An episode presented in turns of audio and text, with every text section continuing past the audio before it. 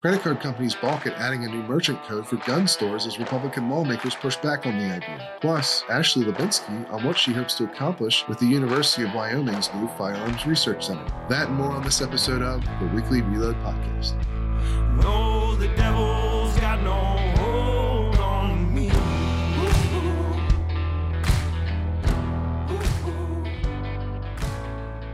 All right, ladies and gentlemen, welcome to another episode of the Weekly Reload Podcast. I'm your host, Stephen Gutowski. I'm also the founder of the reload.com, where you can head over and sign up for our free weekly newsletter if you want to keep up to date on what's going on with guns in America.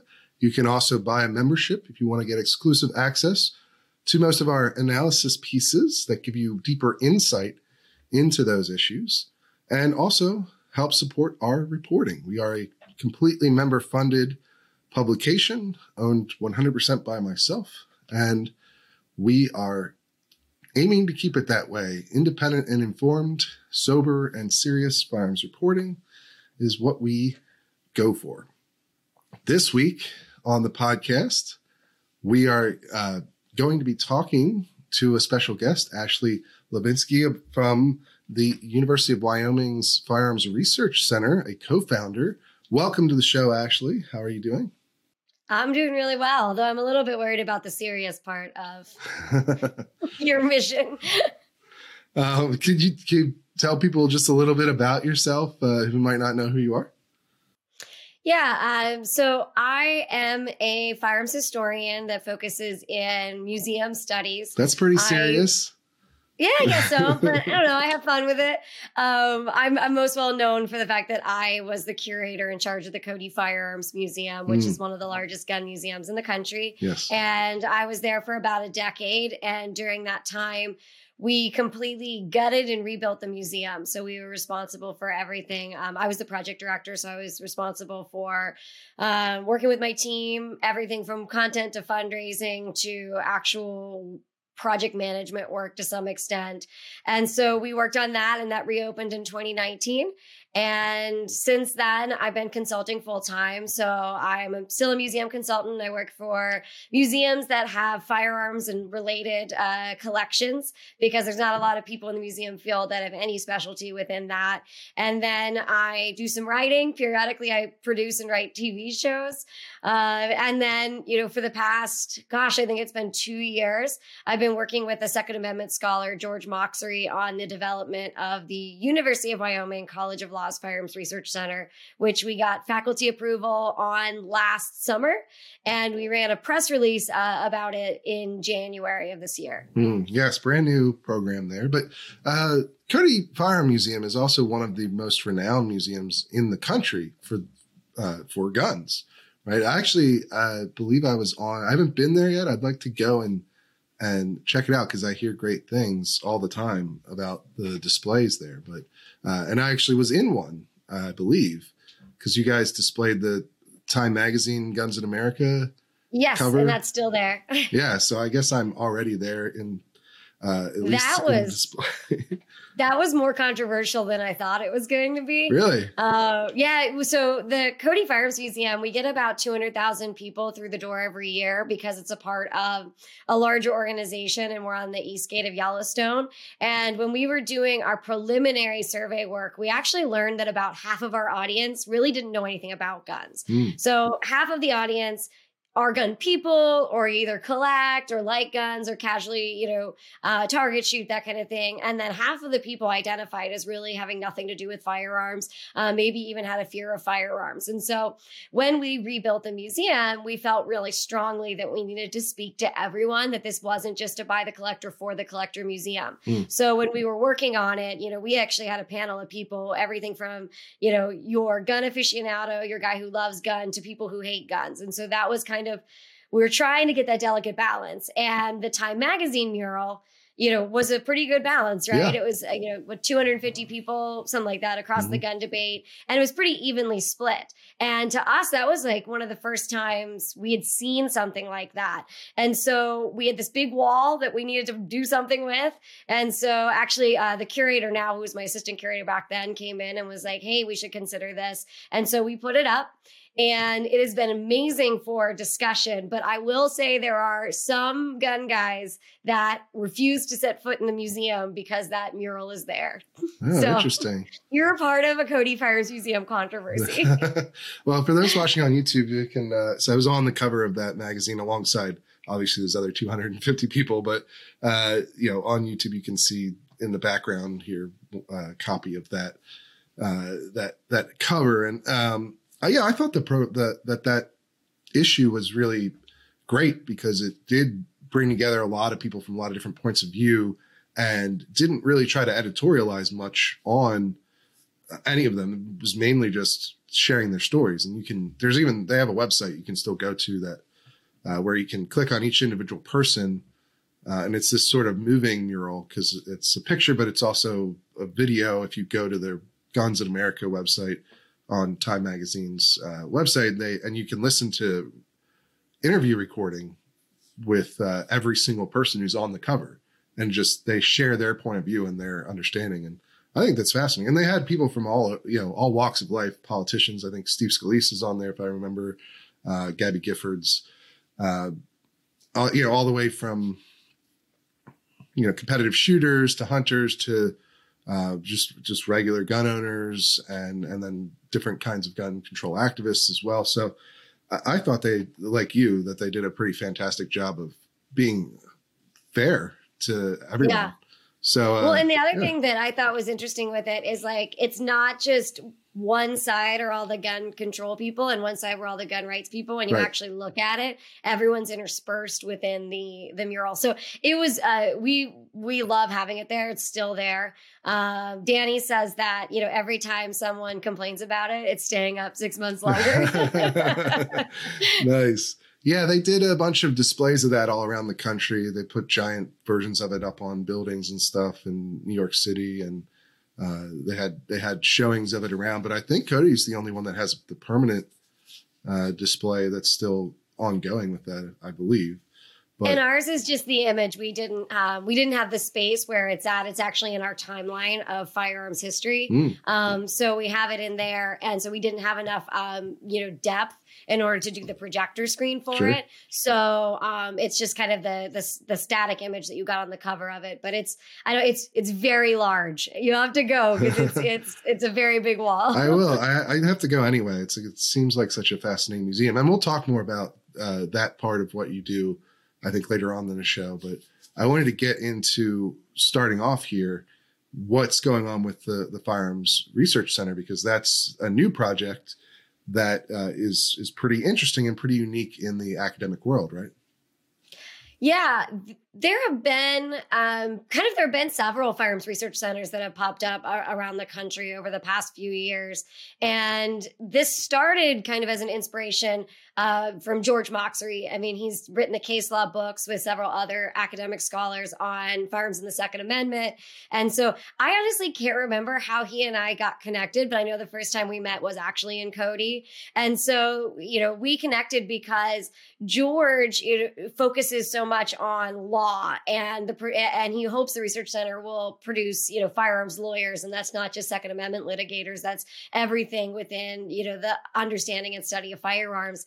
And since I come from a much more historical perspective, a material cultures perspective, we thought that, you know, our personalities and our expertise might balance things out because a lot of the research centers, uh, other research centers are very focused in either law or one subject matter. And so we figured, you know, this is something that might be housed in the College of Law, but we want it to be much bigger than that. And we want to encourage, uh, you know, historians, anthropologists, sociologists, education, uh, the education department so that we can get the most holistic approach to understanding firearms in American culture. And we, you know, we're obviously the beginning of that. So that's the lofty goal. Um, but we've got, you know, our two very different personalities trying to pull it all together. And so we've been doing some smaller scale things. Uh, George has done some CLEs, continuing legal education. He did one on hunting and conservation last fall. We have a lecture coming up in April uh, from Nick Johnson, who specializes in um, race and firearms laws. Um, and so we're doing some of these small things. We also do a home and away program with Duke um, their firearms law center. So oh, okay. you know, one year we host it, then they host it. So this year's our, you know, our turn. And so we we try to work with as many, you know, groups of people as possible. So we're starting to create the plan so it's concrete. And George is actually teaching uh, a firearms and Second Amendment course uh, next fall. Wow, that's yeah. that's pretty interesting. So uh, go go down the line with this. What what are some of the things you hope to do in addition to some of these uh, events that you've already got scheduled? What are the what are your your grand vision? The you know obviously you mentioned what you're hoping to accomplish. How are you hoping to accomplish that? What are some of the events you're trying to schedule down the line? Like what do you want to grow into? My background has always been very much how do we apply this academic theory to real world scenarios. And so a lot of times when you look at the university structure, you know, it feels very, you know, at a distance or um, kind of something that a lot of people don't feel like, okay, well, how can I apply this directly to my conversations, my understanding, especially in, in terms of how, you know, political the gun debate can be. So we really want to see, you know, the practical application side of what we do, as well as the cultivation of new scholars. And so the way that we're going about doing that and we'll grow it is we're actually currently working on a website. We do have a website that's live now, um, firearmsresearchcenter.org, but it's going to grow. And one of the things that that will have is kind of a, a, a, a tab for all of the scholarship we can aggregate. So a lot of scholar, there are a lot of scholars around the country that do work, but they're siloed. So we want to bring them all together and have a one stop shop for people who are looking for firearms content from a range of different disciplines. And that will be something that, yes, of course, is accessible to scholars, but will also be um, accessible to lawyers, to students, to the media, to the public. So it's something that we want to be kind of an overall resource um, for anyone who wants to know more in a way that is not judgmental. You know, we're not couching it in, you know, here's a di- our opinion of it. It's just here it is kind of thing.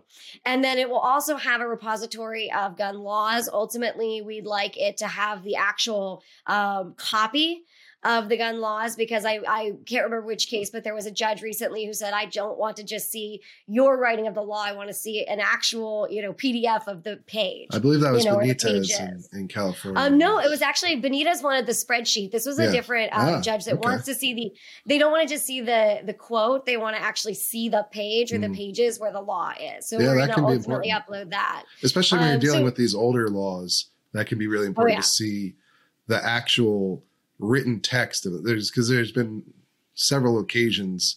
Uh, I remember there was piece I think in Politico that tried to to dis, to describe uh, one of the founding fathers as like a, a very open to gun restrictions, and they cited a law that he had proposed in Virginia, and uh, they got the the reading of the law incorrect. It was uh, a regulation about uh, hunting on other people's property. Um, and they had made it out to be a regulation about taking guns away from someone. And um, uh, you know, and then I, I believe Duke has updated that they have a similar repository of historical laws, but it's mainly just quotes from it. And that can I've seen situations where uh, Kostas Moros, who's a gun rights lawyer out in California, yeah. recently uh, had mentioned that one of their law, one of the excerpts from the laws was a bit off from what the actual law said itself. And so Duke updated to their credit uh, the the section on that that law, but it's you know the point is it's important to have the actual first documents right for these sorts of things, especially because in the post Bruen landscape, it's so it's so very important to know exactly what the historical uh, regulations were uh, when judging modern gun laws. Yeah. And so for us, the website is something, I mean, obviously we'll constantly grow, but it's something we're working on right now. And we'll hope to have at least the preliminary information up in the next six weeks because there's so much going on right now in Second Amendment litigation and in dialogue around firearms. We want it to be, you know, not our, you know, down the road, five years from now plan, but here is something right now that you can go to that's a resource. So that's part of it. Um, and then there's also the fact that we want to ultimately be a place where if you want to study firearms, you have a place to go. You know, when I was in college, I had to get creative. I had to do independent studies. You know, you kind of have to get, uh, you know, really broad in what you want to focus in because you can't always study firearms. And there's no program that says firearms history or even arms and armor. Um, the only thing that may be in existence that I'm unaware of would be art museums. You see that um, a lot more, you know, readily accessible with art museums looking at firearms from an art perspective Oh, but it's difficult to study the firearms. So the the Yeah. goal for me would be to have a research center where if you're someone that's like, okay, I want to study firearms specifically, then I'm going to go here and I can get a degree. Um, you know, that's down the road, but I can get a degree that emphasizes firearms, or I can come and study in the history department, but then I also have the ability to take firearms related courses and not just I'm going to do an independent study where I do it on my own, or I'm studying or I'm in a course about, you know, advertising after the Civil War. And so now I'm going to do that course and then do the research on my own and make it firearms related. So be a place that's much more accessible um, to students, the future of scholars, because the reality is, is we need um, a lot broader of a base of firearm scholars. For so long, it's kind of been like, You've got your non traditional scholars, uh, your gun collectors, your firearms researchers that don't have the traditional academic degrees. And those people often will produce amazing scholarship. You know, sometimes I feel like it's silly to say that some YouTube personalities have some of the best primary source scholarship that's out there right now, especially technically speaking. So you get this Yeah, really good like scholarship that can come out of that. What's that? Ian McCollum and Yes. C&Rsenal is another Mhm. really good one. Um, the Armorer's Bench. I've had Ian on the show so- couple times. Oh, really? Yeah, Yeah, it's amazing what they put out there. But it is. when you have the non-traditional scholarship it's sometimes difficult to figure out what's good and what's not so you kind of have to be around the field enough to know what the vetting system is for that so you don't have your traditional peer review that you'd get in academia the problem with academia is the people who study firearms are either few and far between or you know they're in different departments all around the country so when you are studying something that's firearms related within academia how do you have successful peer review when you don't have peers Mm. and so there's this real kind of problem within understanding scholarship where we really have to open our minds to the fact that it doesn't have to be traditional academic scholarship because there have been many cases of traditional academic scholarship you know blowing up in, in our face. I mean arming america is one of the best examples of it where it i'm not even going to try to butcher his last name. I always feel bad. I can't pronounce it. But it was this um, book about i believe it was colonial america on firearms and the actual ownership of firearms. And what happened was it won the Bancroft, which is one of the top awards in Yep. the history field. But then when he, he was challenged on his sources, you know, all of a sudden the sources weren't available. And so in the first time of the history of the Bancroft, it was rescinded. And so you can't say that just because it goes through the PhD peer review system that it's going to be quality because it's difficult to access the information. And just like this amazing firearms research that can happen on the non-traditional side, you know, we're struggling to figure out how we can make sure to vet that so you don't get Fudd lore, you know, kind of as we call it. And so it's, I'm hoping the research center will be able to find a way to join the two in order to, you know, acknowledge that there's different levels of understanding and then help correct some of those um, misconceptions on both sides. Yeah, I think that's an interesting point, right? Because uh, there can be a lot of, it seems to me as an outsider, someone who doesn't have uh, an advanced degree in, uh, you know, firearms history, that there can be, and or just an advanced degree generally in a lot of fields, there can be a lot of gatekeeping that goes on. Um, with the implication being that if you don't have the right credentials, then the work you do can't possibly be of value when really the focus should be on the actual work itself and whether or not it stands on its own, not whether the person who wrote it has, uh, you know, a, a, a, good resume, right? Like, yeah, certainly that can um, uh, be a huge problem. Uh, yeah. And and uh, you know, I think somebody who has done work like you in the museum space and has been hands on with a lot of actual firearms that are a part of uh, historical uh, tradition in America can have that the sort of insight that a professor uh, who has a PhD in American history uh, might not have. Like the, there's pros and cons to each approach. You know, Ian McCollum's work is is another example of this. Like he does some really great historical work despite not being a trained, um, you know, uh, academic historian because he actually he goes and know, handles the time. And the ability to go into so many of these collections that a lot right. of people don't and it's it's wonderful and it's an amazing resource i mean he came to cody all the time found out stuff about our collections that we didn't know you know and recently there have been criticisms of my work because i don't have a phd right. or i don't have you know 20 peer reviewed articles well you know that's because i spent 10 years building, you know, rebuilding one of the largest firearms museums in the country.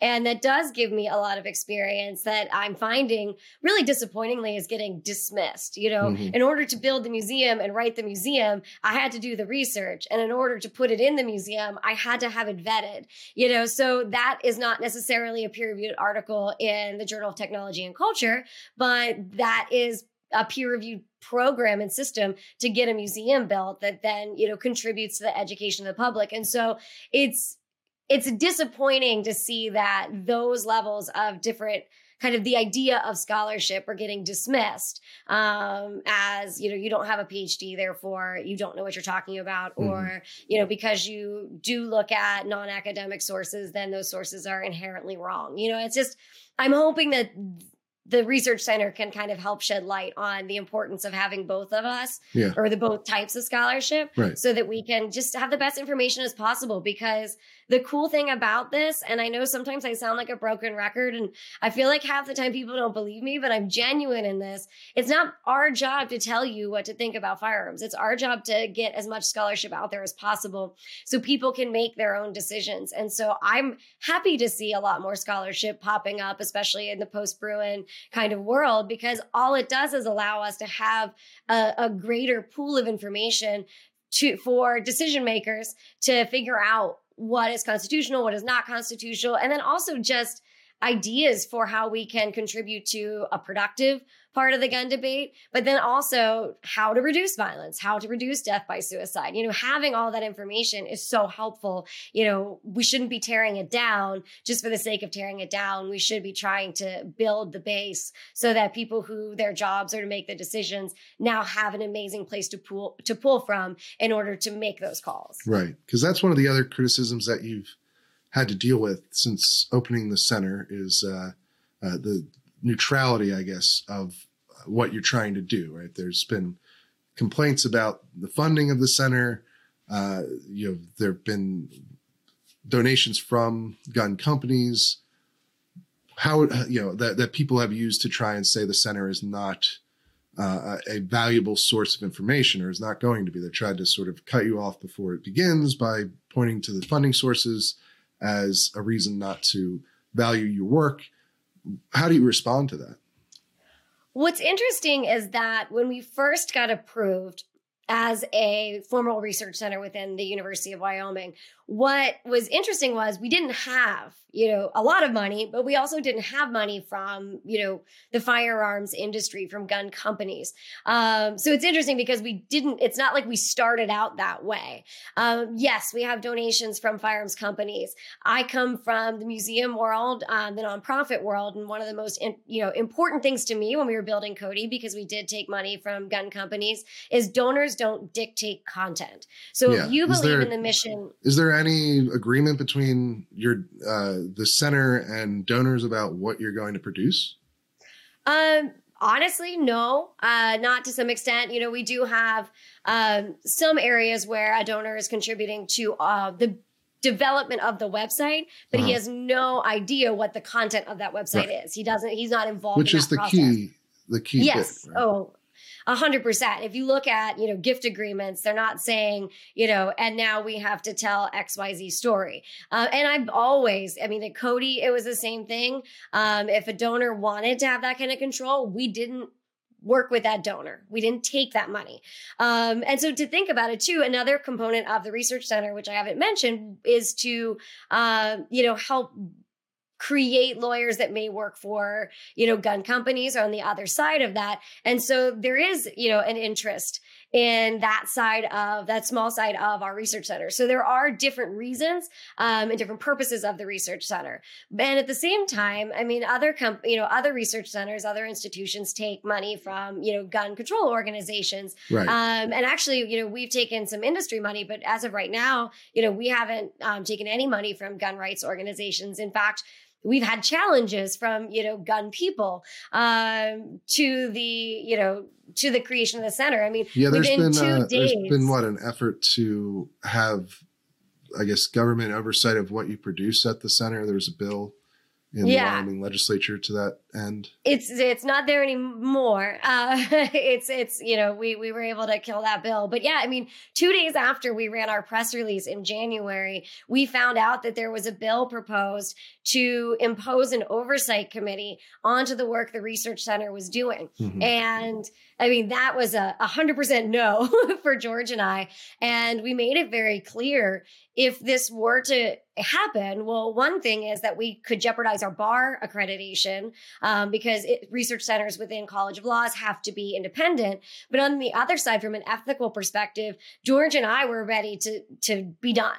We said, if this happens, we're not moving forward with the research center. And that really is unfortunate because we put so much work into it. But, you know, I refuse to be part of a center that would, you know, impose that level of control, that someone would impose that level of control on us. Right. Um, so we're fortunate that we were able to work, you know, through it all and it did not get implemented. But I mean, it's just a great illustration of the fact that, you know, people are perceiving that we're, you know, this gun industry controlled organization when the gun some gun people fought to have us shut down before we even got started or have right. us controlled before we even got started. So clearly, you know, we're not doing everything, you know, on that side either. And I think that's actually kind of great that we're, you know, if you're making everybody mad, you're probably working your way as much to the middle as you can.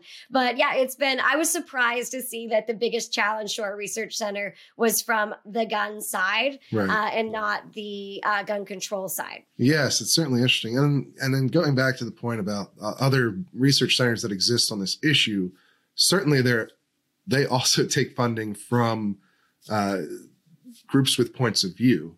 Uh, you know, for instance, the John Hopkins Center for Prevention of Gun Violence is literally named after Michael Bloomberg, who is the most prominent gun control uh, donor in the country. The and, uh, and you know Duke has who you work with. Um, you know, I would say that that we've had members of Duke on on the sh- uh, Duke's Firearm Center on the show. Uh, we've I quote them. I think they're serious people. Uh, they engage with the law, gun laws seriously, and and but you know uh, it's fairly clear that they have a certain point of view on things. I don't know that they've ever. I don't know how often their writing uh, indicates that a gun law is not constitutional. just to be honest about what that what Duke produces in this area. It's serious, it's serious um, uh, academic work, but it's you know it, it certainly leans to one side um, in their perspective, and there's nothing wrong with that. I don't I don't think personally. I think that's that's perfectly fine as long as you're you're uh, you know being upfront and your your arguments are and your work is is done in a diligent manner. That's there's nothing wrong with that. Um, you know, is that how do you see the uh, University of Wyoming Center? Is it in the same light, or am I off base in, in looking at it uh, similarly to how I look at Duke? Well, I think obviously um, different scholars are going to look at the same information and have different opinions, and mm-hmm. that you know we hope will be the case within the research center.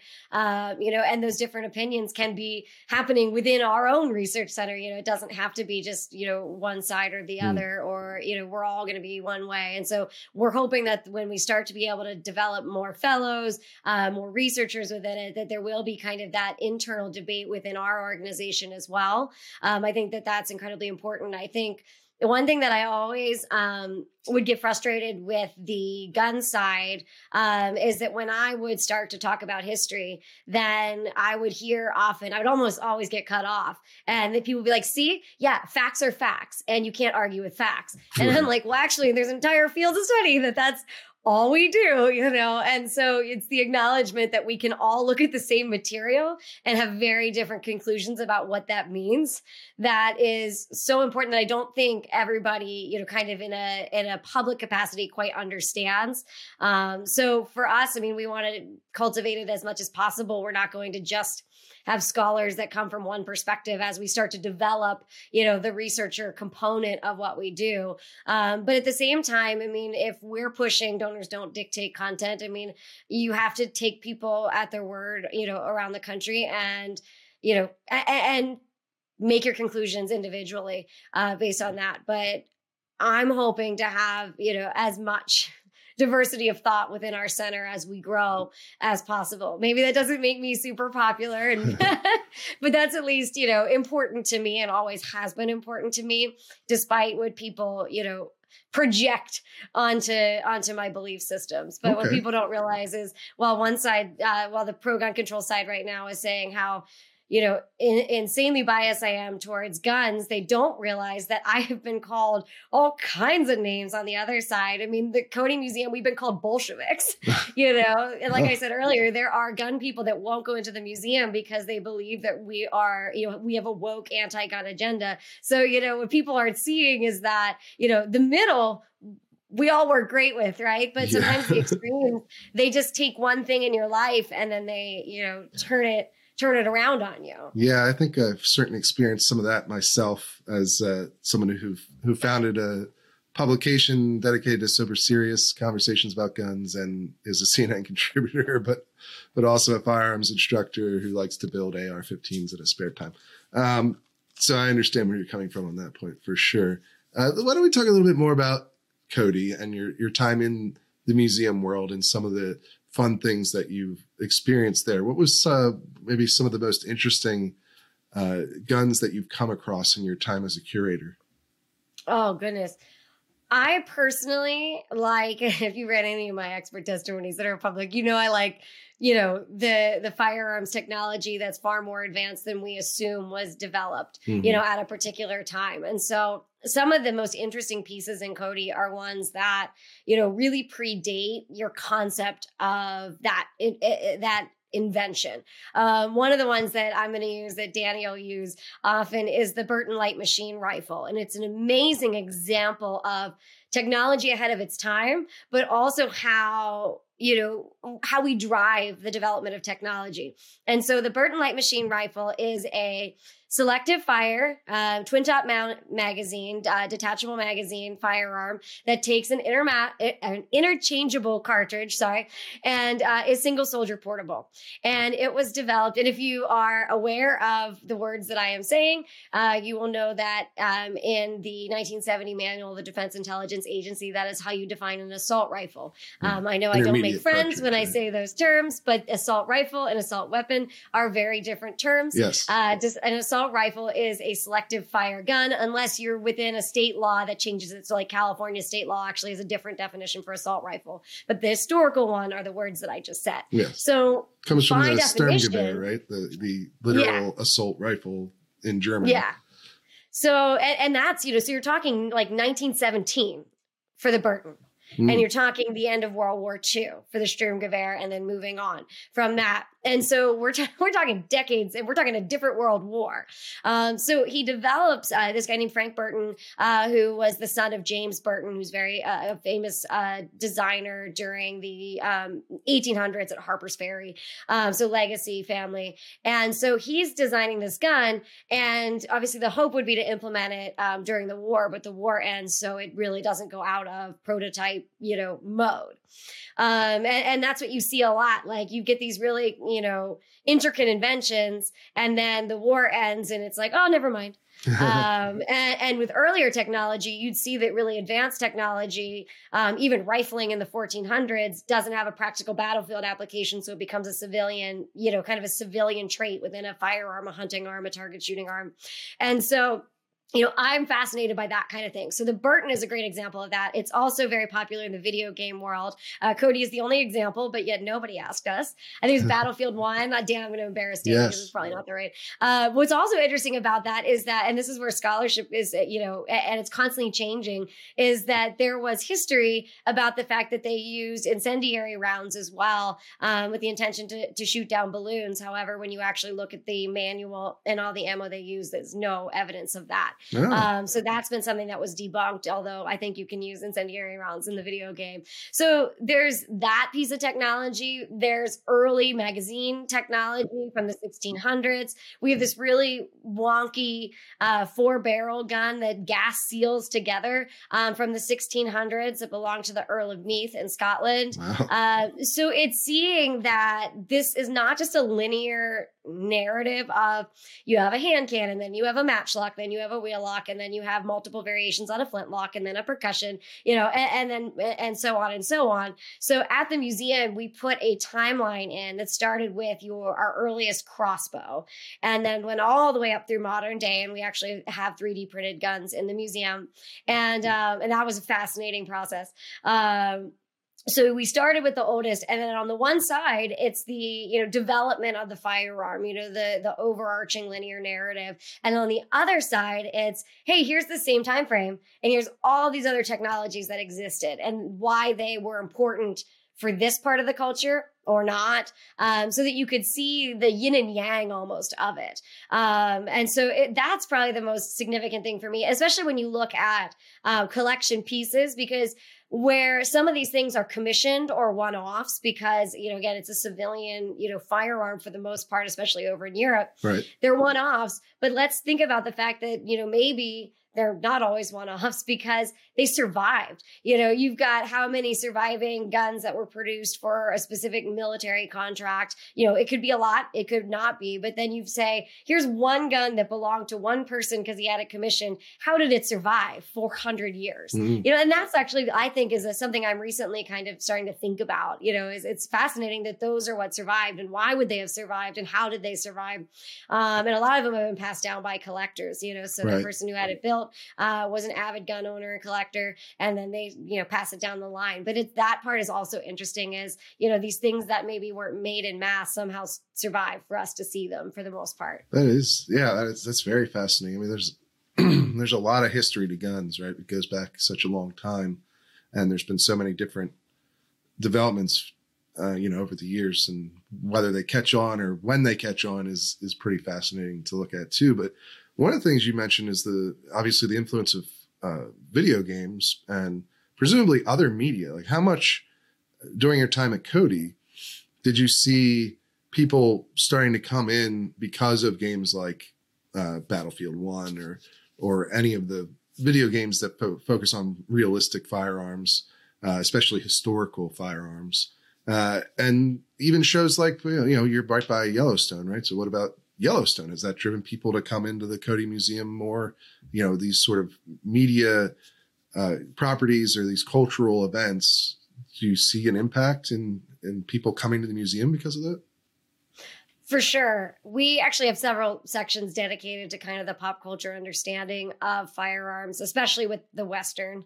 Um, and starting with, you know, dime novels and Buffalo Bill's Wild West up through modern Westerns. Uh, Danny's made a, a, mission of his to put the uh, Mauser C96 in as many displays as possible. So you do see it in the the Western display.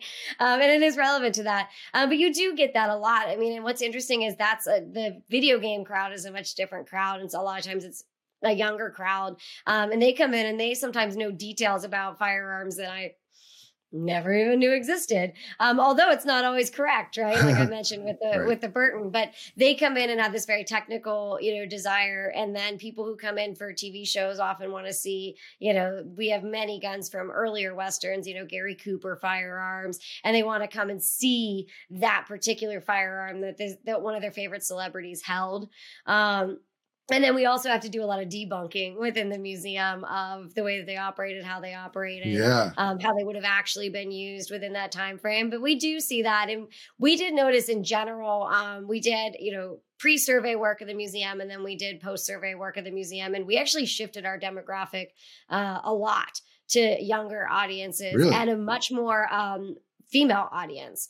Uh, Danny, I remember right after we opened, he's like, I saw something I'd never seen before. It was a, a couple, and the woman was dragging the man around the museum, and he was just done. And he was the guy, you know, he was the gun person, and she was just so fascinated by all that because we did a lot of contextual history. It wasn't just guns on a wall like the former Cody Firearms Museum was.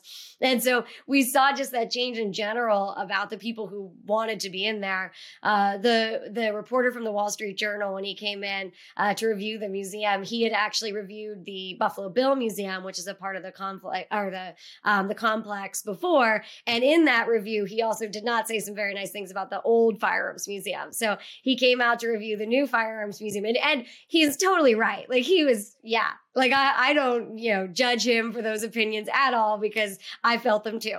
Uh, so when he came out to the museum, the first thing he said to me, we had part of the gallery open. It was right before the the the formal opening, and he walked in and he looked at me and he goes, "People are talking." He's like, "When I was here before, it was like silence." Um, you know, he was like, and everyone, it was just a bunch of dudes staring at the cases and he's like and no one was having a dialogue. And he's like there are women and families in here. And he's like and he walked around without me you know for a while too. And he's like it's amazing to see the change in the conversation. And that was just like, to me, that was the most important thing that could have happened, you know, in, in what we were trying to do, which was to facilitate the dialogue. And so it was great to have someone who had been to the other museum, not liked it, and then come in and really had a lot of favorable things to say about it. That's awesome. Yeah. I mean, uh, it's interesting to see that the, to hear that the demographic changed like that over time. Um, you know, and especially with, the rise of especially the way that a lot of video games implement firearms now like you know historical games like uh, battlefield 1 is actually a really good example of it because they'll they'll often try to find extremely unique guns even one-off guns that have more advanced features like the Burton you're talking about so that they can actually put them in the game uh, and you can use what's effectively an assault rifle in a world war one video game and it's not inaccurate to the time in the sense that that gun did exist at least. Um, yeah. But uh, you know, so that so they sort of dredge up a lot of these guns that people don't know about uh, to put them in their in their games. So it's interesting to see that dri- driving people to actually go and seek out the real history of these things uh, because yeah, like yeah. they're not always used historically accurately in a video game, of course, or in a movie or a TV show. And so it's interesting to see people respond to that by going in to the museum to actually see them and, and then you being able to sort of give them that extra level of information to maybe debunk some of the things that are out there and help them learn a little bit more about the history.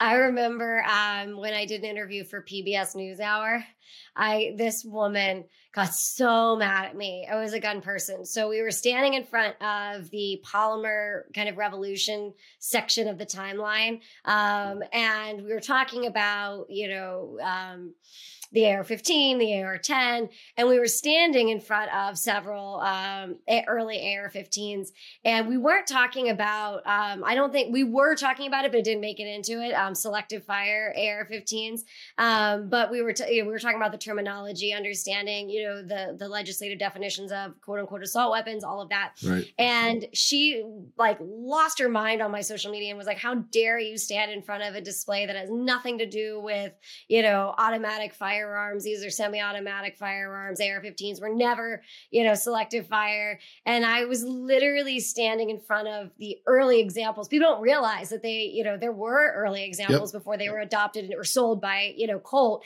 And so I was just funny because it's like it was it was funny to me because I was like I'm actually standing in front of the few examples that exist, you know, that exist of a selective fire AR-15, and there was so much of that like hatred projected of like, how could you stand in front of these things? And I'm like, and, and you know, ironically, just ironically, yeah. I was in front of a case where there was something that totally debunks what a lot of people associate with that early technology. And i thought that i thought that was funny. Yeah i couldn't you know, win, i couldn't win the argument though. She didn't want to hear it. Of course. Well you know and that's how you see gun politics knock up against you know the history of firearms right because it's an important distinction now for people to make that the AR-15 as it exists in mass production is a semi-automatic rifle because um, a lot of people think it is fully automatic that, that your average AR-15 yeah, exactly. and they don't understand that and so people can get uh, stuck in they know the fact that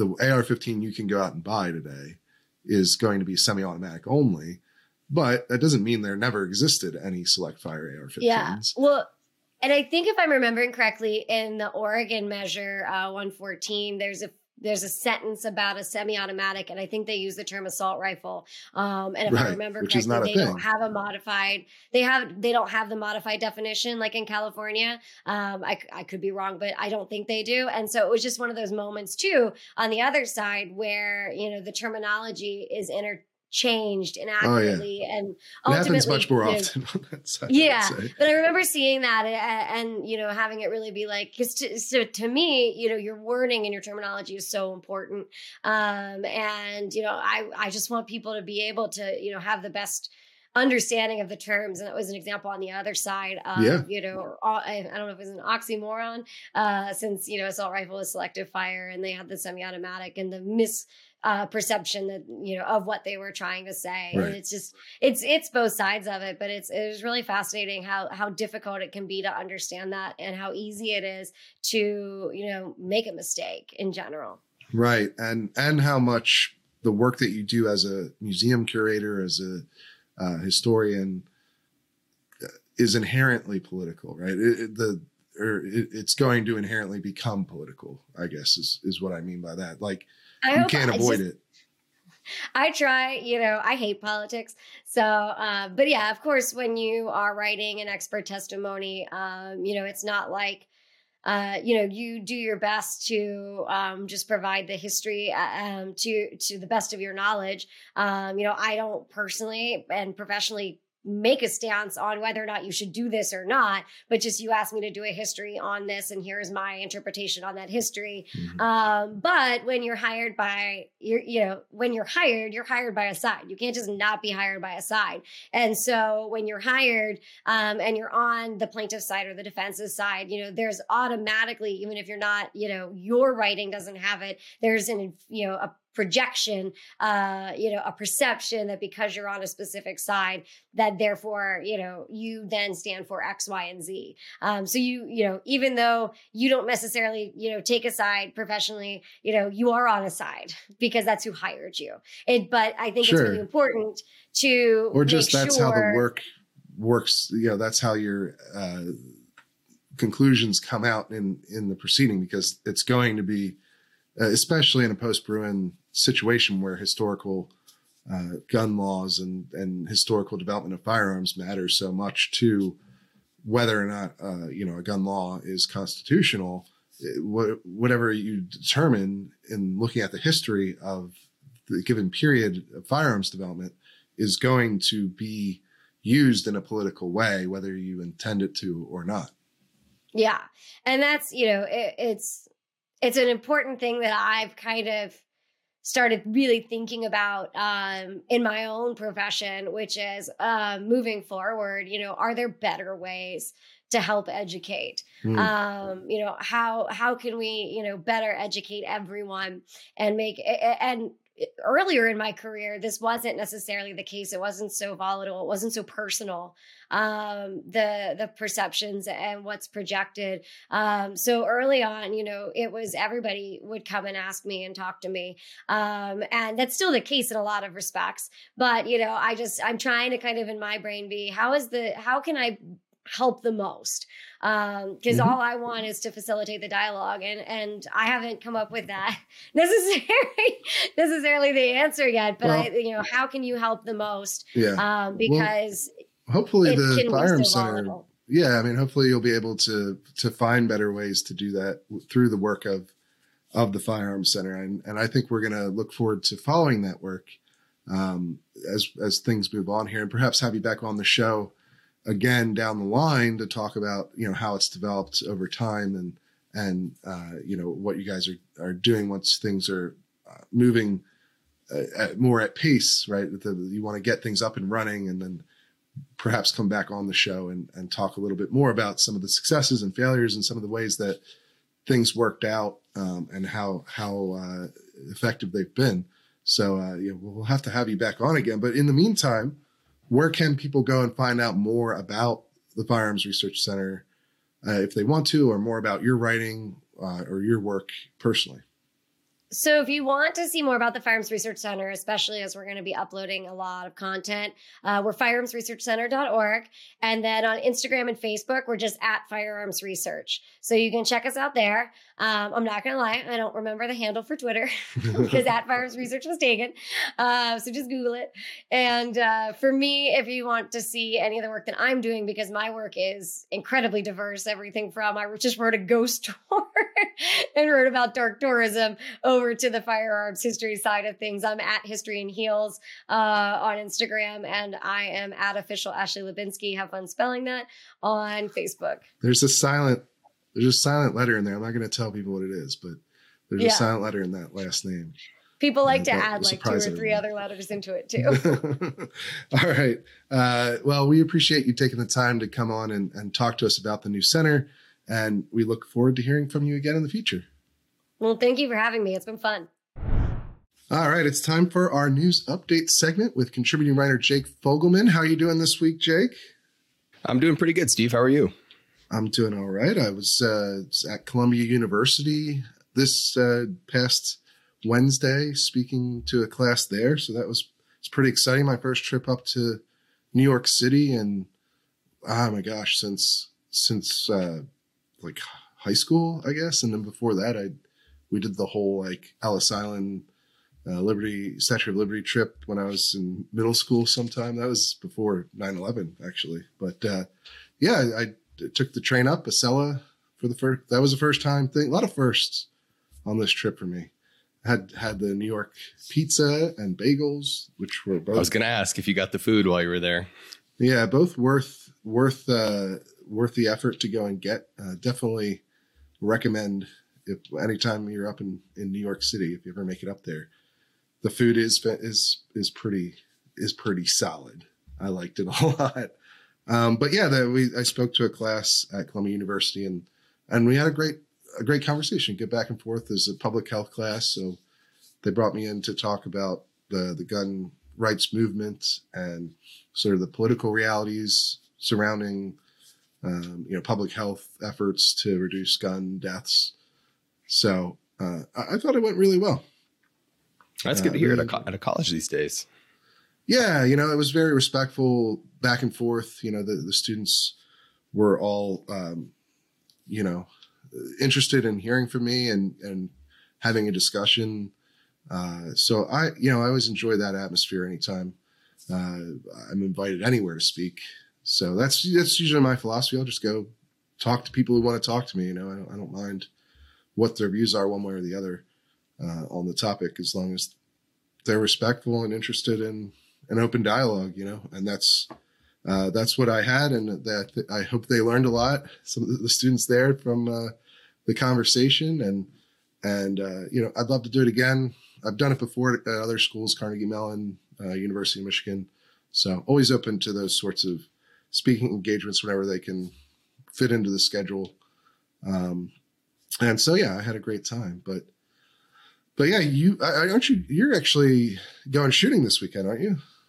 Uh, that's right. Yeah, I'm uh, taking a friend who just got his first handgun, uh, so he's pretty excited to get out there and, and, to try it out. And he asked me to come along with him, so we're gonna nice. go, uh, you know, spend a day at the range. Uh, I believe tomorrow on Saturday.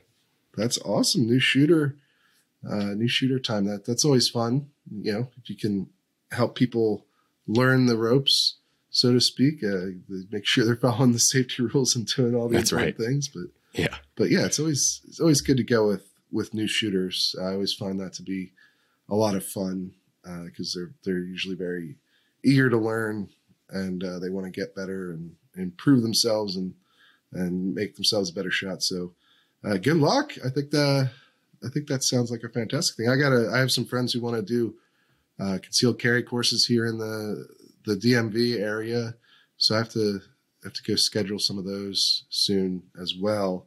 Um, and then I had uh, the Homes for Our Troops charity shoots. I still have two of those to schedule this year uh, for the last couple of charity auctions that we've done. So uh, it's going to be a busy, busy spring and summer and fall. I think for shooting.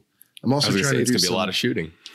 yeah, I'm, I'm, trying to get into some competitive shooting maybe a little bit as well. I know there's a member who lives in the in Virginia that uh, is trying to help me get involved in some of the the local competitive shooting events, just so I can uh, you know get out and do that a little more often. I've done it a couple times before, but it's it's a lot of fun. I'd like to learn a little more of that. Plus, it's good skills, you know, build skill building competitions. So uh, yeah, definitely got to get back in in the on the horse with that kind of stuff.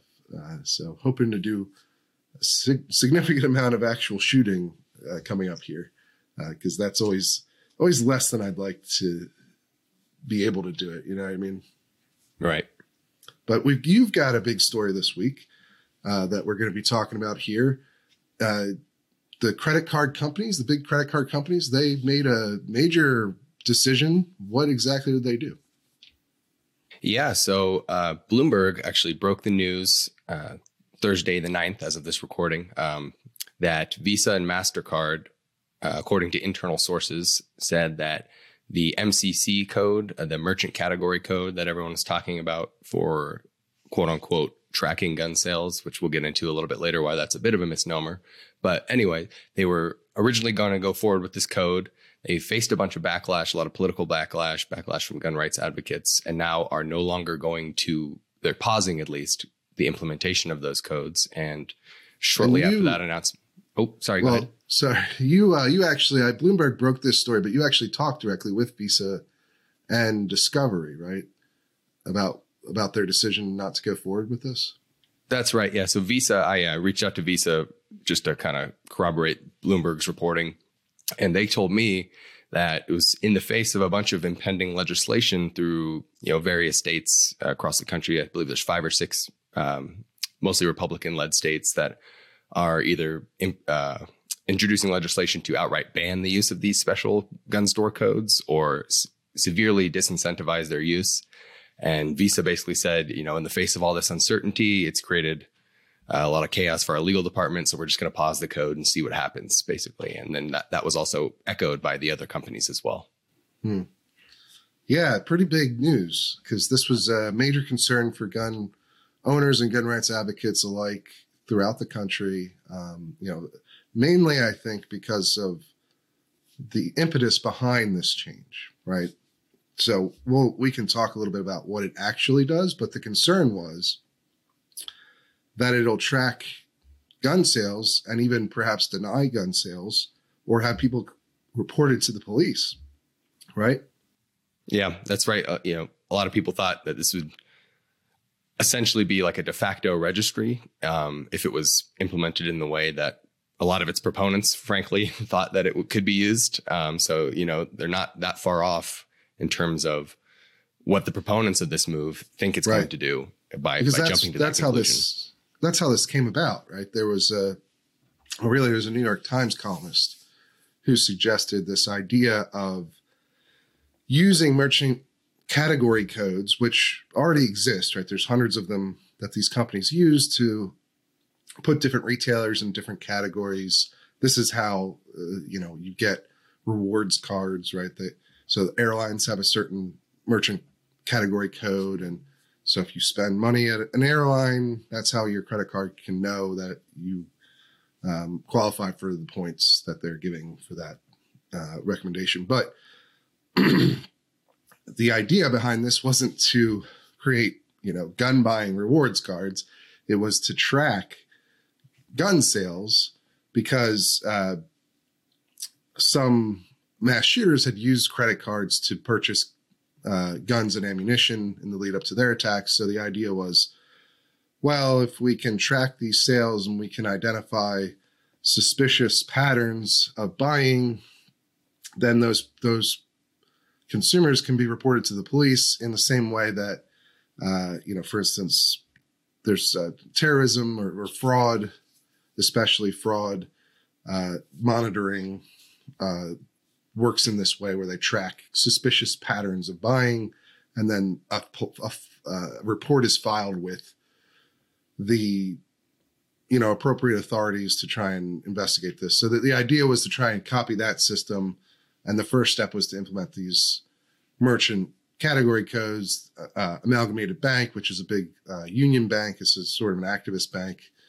a lot of the top democratic officials use that bank for their for their banking, and it's often trying to implement financial reforms in line with what uh, liberal activists want.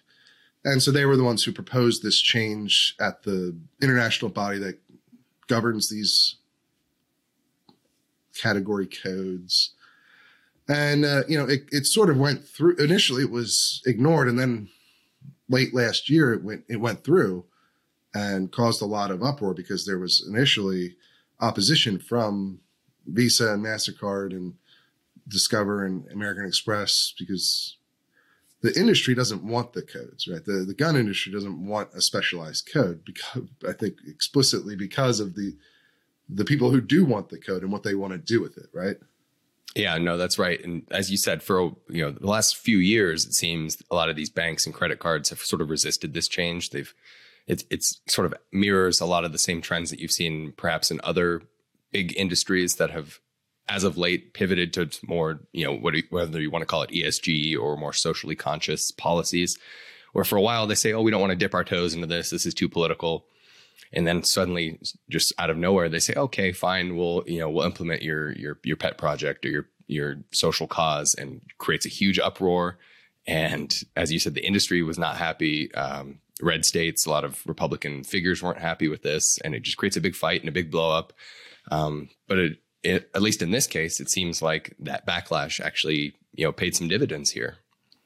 Yeah, it certainly seems like the efforts from Republican lawmakers in places like Florida and Texas to push back on this effort to use legislation to discourage it has actually worked. Uh, I think that's that's one of the big takeaways. I mean, now to be fair, I suppose they only said that they've paused this plan. Right. They haven't abandoned it. Um, it does seem odd, right, for a financial institution to put a merchant code on an industry that doesn't want the merchant code. You know, the only reason you would do that is because the ad, the activists on the other side do want the code, right? Like, right. There's the only people who want the code are the ones who want to try and use it to track people. Now, we should note, right, that what the activists want to use this code for and what it can actually do are two different things at this point, right? Yeah, that's exactly right. Uh, the MCC doesn't track, you know, granular data. It doesn't tell you what was purchased at a particular store. Uh, it doesn't tell you in what quantity something was purchased. It just uh, is a code assigned to a particular retailer that, in this case, may sell guns as part of its business. So, for example, like a Cabela's or something would be flagged by this code, even if you went there to buy, I don't know, you know, camping equipment or something. So it's it's not exactly the most uh, granular yeah, look at be. what people are are are doing.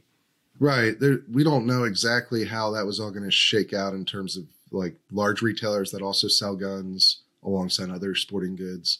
But even in even in retailers that are just literally gun stores, there's a lot of things you can buy from a gun store that aren't guns. Right. right, Right. Uh, and so all the code will t- would tell uh, the credit card company is that you bought something from a retailer that sells guns.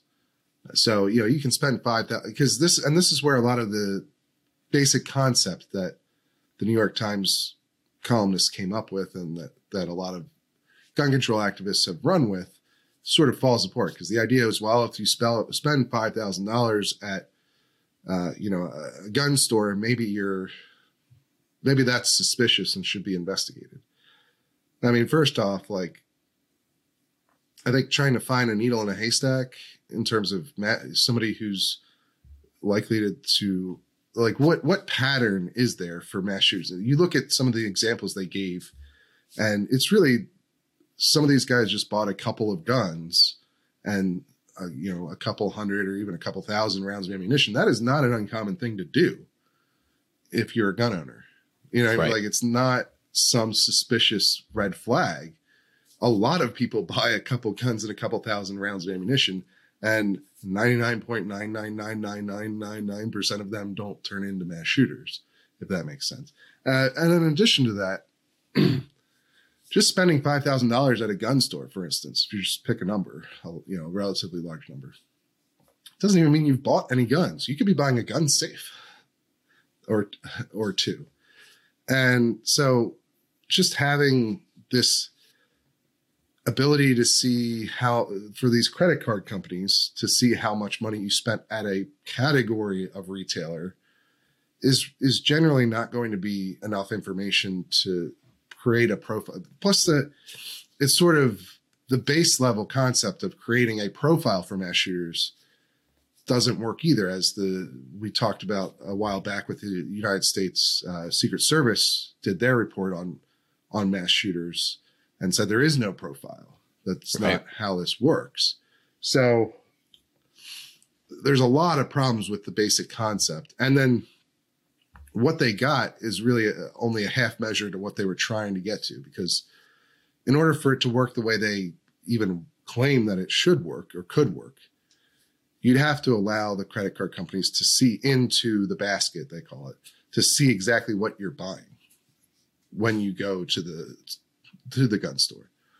Because if you're just buying a gun safe that's different from buying two you know $2000 guns or or 10 uh, you know or 20 you know $100 guns or whatever and so it, it really was a half-baked concept to begin with one that was only supported by people who aren't retailers Right. and so it's kind of a weird it was a weird uh, um, you know consideration for these companies to begin with. So i'm not really surprised that they eventually came around to not wanting to do this because it doesn't do what activists say it would do and it makes everyone else involved upset. So you know not not shocked that they've decided to go back on it uh, but it, you know they were going to go through with it right? After that after the governing body said they were implementing it, all these card companies said they would they would go forward, and now they're saying they're not. That's right. Yeah. And, and Discover, in fact, even was going to implement its code as early as next Mhm. month in April. And Yep. so they actually are the only ones that actually had a code ready to go. And even they said, you know what, this isn't worth the trouble. We're pausing and we're going to join all these other companies because this is just getting out of hand. Yeah, and you know, American Express will be an interesting one to watch too because American Express is different from the other credit card companies in that they don't just provide the network; uh, they also provide the basically the banking side of things. So they are the bank in addition to being the credit card company, so they can see what you're buying, like Right. your bank can see it. So they know what's what's in your cart. Now, you know, they don't really need an MCC code to uh, to do that because your bank can already see what you buy, right? They know what you're where you're buying from and what you're buying. Uh, the credit card company, the processor doesn't know this, but your bank does, And American Express is a combination of those two things. And so what they decide to do will be a little more interesting as well, I think. Uh, but we'll have to keep an eye on this whole situation. I mean, are they going to just pause it, or are they going to give up on entirely? That's a, that's another big question. Yeah, that is the key, I think. Yeah, but uh, we will absolutely keep an eye on that, and I hope you have fun this weekend. Taking your friend out to shoot for the first time, I think that sounds fantastic. Uh, but for now, that's all we have for you.